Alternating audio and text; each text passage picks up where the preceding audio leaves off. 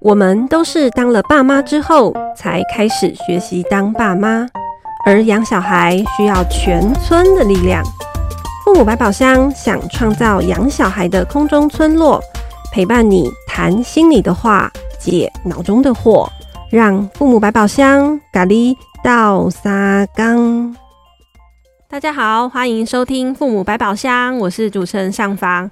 好，那今天呢，邀请到的。对谈的来宾呢，是我们教育中心主任雅萍。Hello，大家好，我是雅萍。雅萍啊，我今天呢、嗯、是有一个问题想要请教你。好，那是就是最最近不是开学嘛？那开学的话，就会很多学生啊换班级，好换新老师。那所以呢，不是只有小一，就是小一、小三、小五的呃学生，好家长其实都在。适应新老师，老师也在适应新学生，这样。嗯，那我就是这一阵子就盖一个，就是连网络的一个社团，你就看到一则还蛮多人回复的的文章，然后有引起我的注意，然后我就里面因为有正反正反两派的说法，然后我就很想要来问问雅萍，吼，嗯，那那个故事是这样，吼，那个故事就是就是那小孩是升上高年级，吼。那小孩就是回家呢，就晚上嗯又睡觉了啊，可是还在那边写罚写，然后妈妈就说发就问他发生什么事，然后小孩就说嗯在学校因为呃椅子没有靠靠进去，可能下课离开座位，椅子没有靠上，然后呢老师呢就罚他要把要写三十遍啊，怎么要把椅子靠上之类的，就是写三十遍，然后妈妈就。就上来那个社团发问说，嗯，小孩写这个罚写三十遍啊，他觉得很没意义。妈妈自己讲说很没意义，然后都写到三更半夜，很晚上很晚睡，然后就问大家，就是要不要去跟老师反映？这样、嗯，那我来猜一下底下的留言，应该最起码有超过六成七成是赞成吗？赞成觉得跟老师反映吗？对哦，就是哦，我说的赞成是说觉得小孩子。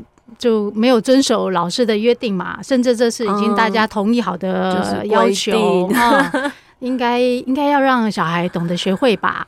嗯嗯，其实更高，我觉得啊更高哦。哦，好 好，底下还蛮这样，我们的工作一直 都保保持，我们会有工作的机会。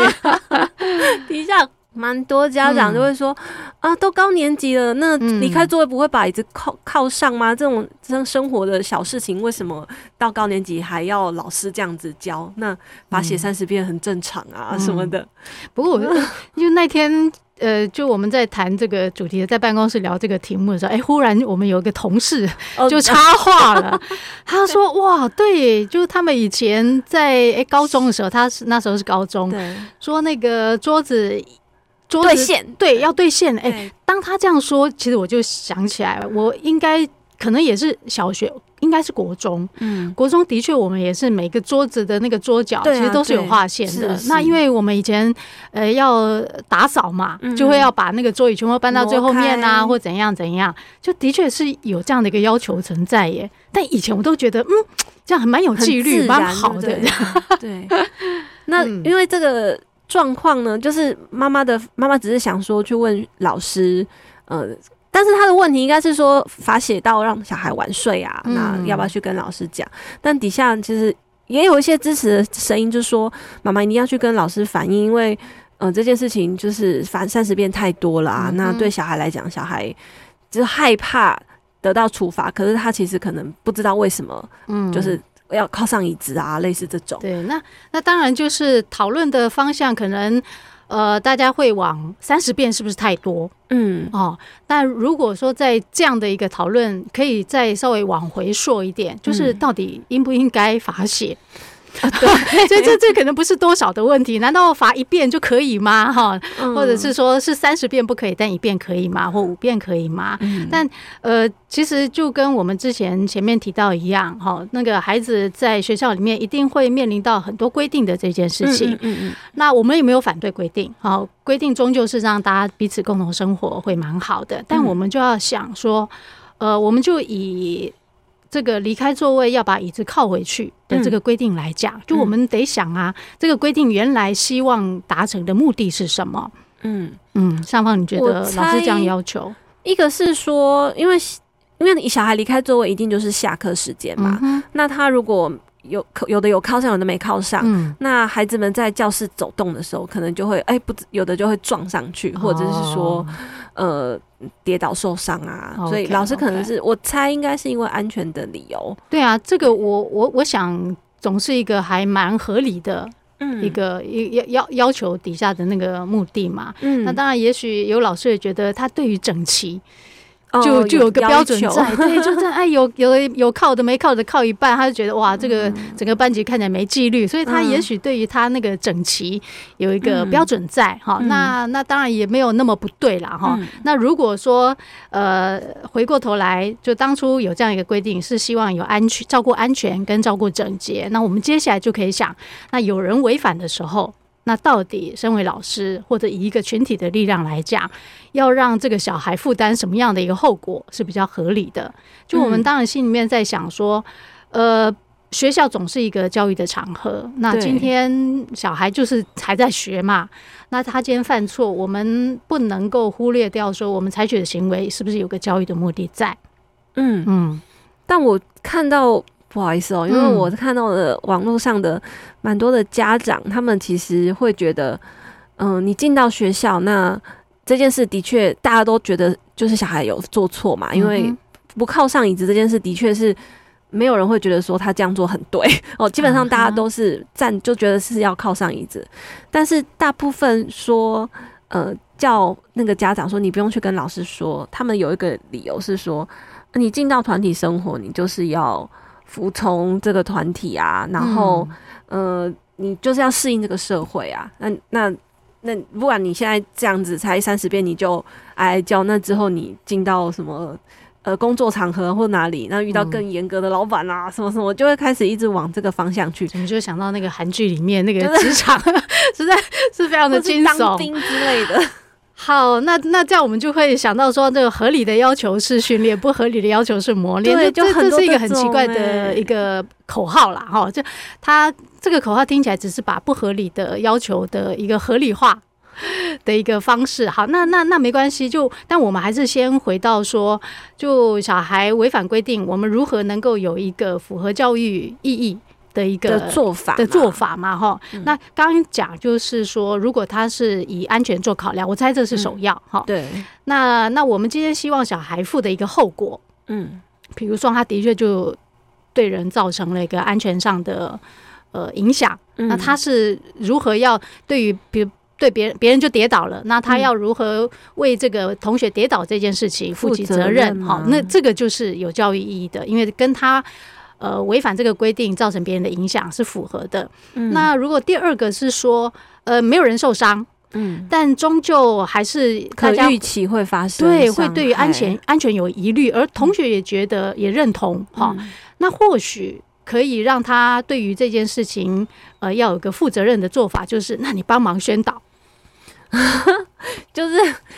下课的时候请他帮忙巡全班的座位，呃、有没有靠椅子？有没有？也可以当个小帮手啦，哈，就帮忙大家把椅子靠好，或者是说他可以以身作则，觉得说这件事情就他可以真的好好想一下嘛。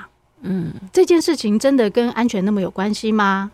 嗯，好，他真的对于人的安全，万一造成危害会怎样？嗯、就他如果能够有机会重新想一下，然后付给他一个任务，去做点海报啊，宣传这个这个重要的观念，好重要的规则，我觉得也是好事情。就终究后面不管是怎样，我们都希望能够扣合着我们原来这个规定的那个目的。这个就是我们讲的所谓符合教育的手段。嗯、那那如果说是让小孩罚写，我以后这个椅子都要靠回桌子上，就罚写这件事情，到底是让小孩记得什么事情？就我们心里面真的要打一个问号。记得手很酸，记得手很酸，记得老师很烦，记得为什么要有这个规定？就他心里面其实充满着怨恨呐、啊。对、啊，就就有时候我们我们希望小孩，哎，大人或小孩要写一下心经啊，或者是希望我们的那个情绪能够安定嘛，好好的思考自己。那同样啊，这个法写到底能不能达到那个作用，嗯、也许我们都得想一下啦。对，因为我自己不好意思要出来出卖自家小孩，我们自己家小孩也是。就是常常会犯的那种什么走廊奔跑，嗯、然后老师就是好课文要抄两遍、三遍、四遍，我觉得越来越哦，抄课文哦，对对对，一课课文那要抄哪一篇比较好？就会就是小孩，我就问小孩说：“你抄了这个课文，那你知道为什么？”他就说：“因为上课呃不，因为下课在走廊奔跑。嗯”那我说：“那你抄完之后，你还会奔跑奔跑吗？”他说：“嗯。”集起来的时候还是会啊，那就小心不要被老师看到啊。哎、啊欸，其实这这 这这点很有趣哦。就呃，我我我上回在另外另外呃一个地方上那个青少年父母班，嗯，那然后在里头，其实我一有提到一个点是说，就我们自己的教育的过程跟成长的历程，嗯，很少有机会去思考犯错这件事情。我们对于犯错一直没有一个看待的眼光。就我感觉啦，在就是我看网络大家的讨论，基本上都会很直接的犯错，然后下一步就是扣到处罚，然后大家都会觉得你犯了错就是应该得到处罚，处罚完他就会做对的事情了，然后这件事就就就这样。然后我看我就是一直在冒冷汗，因为我就想说，处罚并不是教育啊。但是，嗯、但有没有人会回呛你说，啊，那现在那个我们的司法、啊、刑法也是处罚，是不是？那那为什么不能让小孩及早的去适应这样的一个社会制度呢？哎，对不对？这是一个重要的问题啊。对，就会往对，就一整个觉得变成哇，我们是法家的社会那那我觉得就是我我不会反对。会有人提这样的一个意见出来，嗯、但是一个最大的差别是我们今天面对的是小孩，嗯，对于小孩来讲，他其实就是一个发展中的人，嗯、所以我们对于小孩比较多必须要做的是教育，嗯，那如果一旦我们做的是教育，我们就不会往处罚那一头去去想，因为处罚就是制造对立，反而去加强了他的对抗的心态嘛，嗯。嗯，对小孩来讲。其实，但是大但大人，我在猜大人是不是会也觉得他也不知道怎么讲，所以他就直接让小孩尝，就是体会体会到难受或者被剥夺快乐，他就觉得那你就知道你下次不能这样做了。我觉得哈，就是假设事情真的这样发生。嗯我们除了让小孩体会到说哇，抄写真的好累，我下次再也不要做。我我觉得大人如果说能够有一个眼光，就继续陪着小孩谈。那个谈的意思是，就就像其实上方刚那样那样问小孩，就是那你罚写之后，对于对于你有没有要去遵守这件事情的意愿，真的有增加吗？我我觉得真的需要让小孩去体会这件事。哎，那意思就是说，其实小孩在。在他的学校生活里面，或者是说在很多团体里面，我猜大部分他会遇到的呃回应还是处罚这件事情。是啊，那那他如果有机会能够去思考处罚这件事情到底对于他自己的意义在哪里，就是他到底他真的会改还是不会改？所以我就他如果有机会去想，他其实比较有机会能够发展一个看待。人家总是要处罚的这件事情的眼光，嗯，呃，就我们改变不了别人的做法，但我们不能对于我们所处的环境以及别人对我我们所做的一些作为，心里面没有一个想法。哎，就是说，爸爸妈妈面对小孩在学校，呃，遇到了一些。呃，得到呃遇到一些处罚，那当然一定是小孩也可能犯了错嘛，嗯、或者说违反了一些规定，然后会得到一些处罚。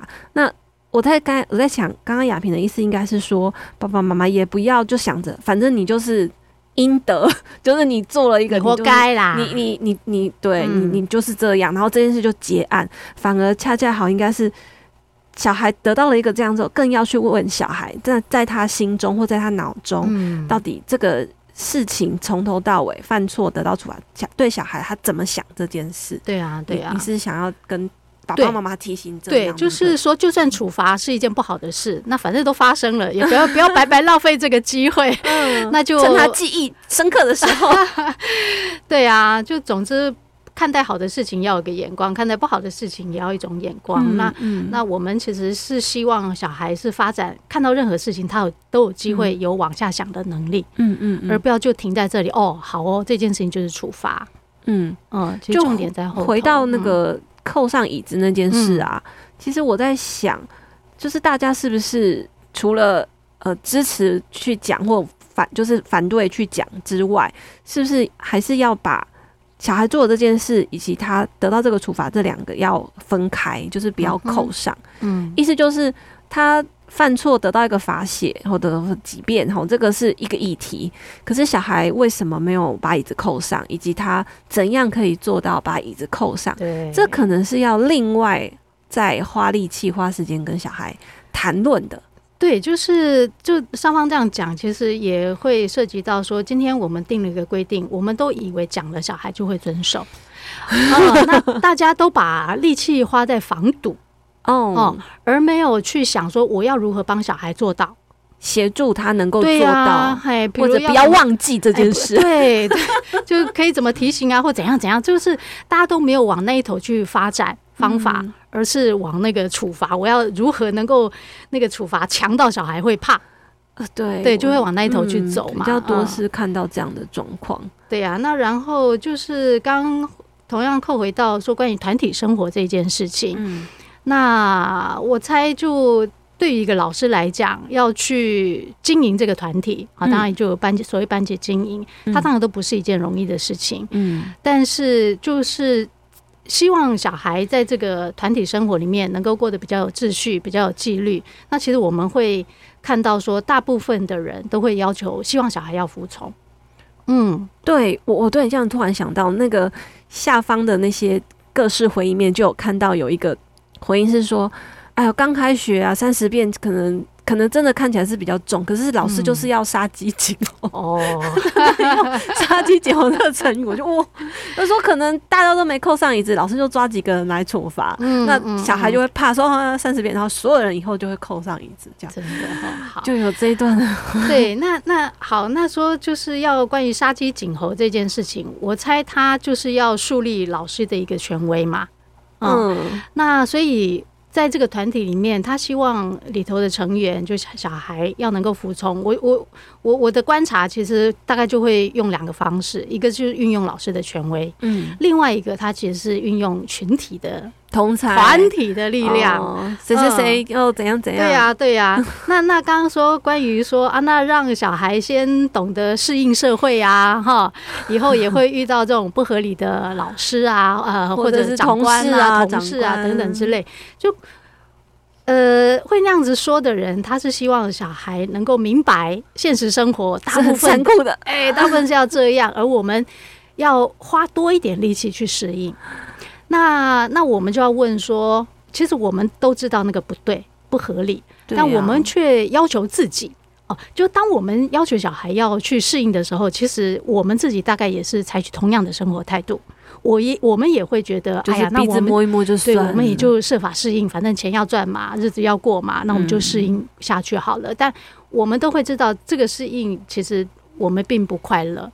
嗯，对啊，那我所以我们的确付出一些代价去换得，嗯，我也不知道换到什么哎、欸，好像也换不到什么，所以所以意思就是说，就面对这样一个不合理的，就我们力气呃，也许当然也也得花一点力气去适应，但是那个适应的前面，嗯，我们不能不去思考说，就这件事情，我们对的方法是什么？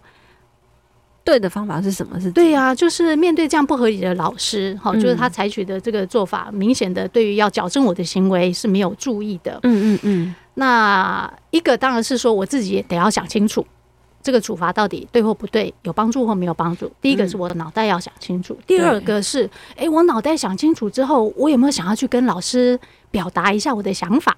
嗯，好，就等于这是一步一步嘛，哈。嗯那但是也许弄到最后发现说都没有用哈，那可能我还是得要那个适应，我就把它刮胡起来。嗯嗯嗯。但是当他依旧似乎按照别人的游戏规则活在这个团体里面的时候，就他的脑袋是清醒的，还是误以为这样的一个方式是对的？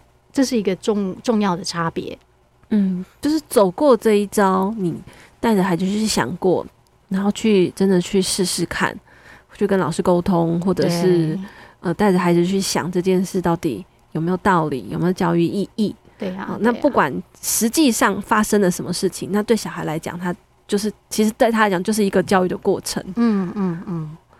对呀、啊，那刚刚刚刚讲是说，呃，运用老师的权威去去形成一个大家必须要服从的一个氛围。那另外一个就是运用团体的力量，嗯，就我们常常看到的就是连坐法。其实我们常常听到那个父母班的学员，或者是说，呃，会有家长打来申诉的，嗯，嗯，都会有提到说会在班级里面看到连坐法。老师的说法，或者其实家长也许也很常用这个说法。哇，你这样做怎样怎样，然后害全班怎样怎样怎样。哦，这个好常出现的句子。嗯、那就是说，这个运用同才的那个压力，老师说这个手法还真的蛮有效的。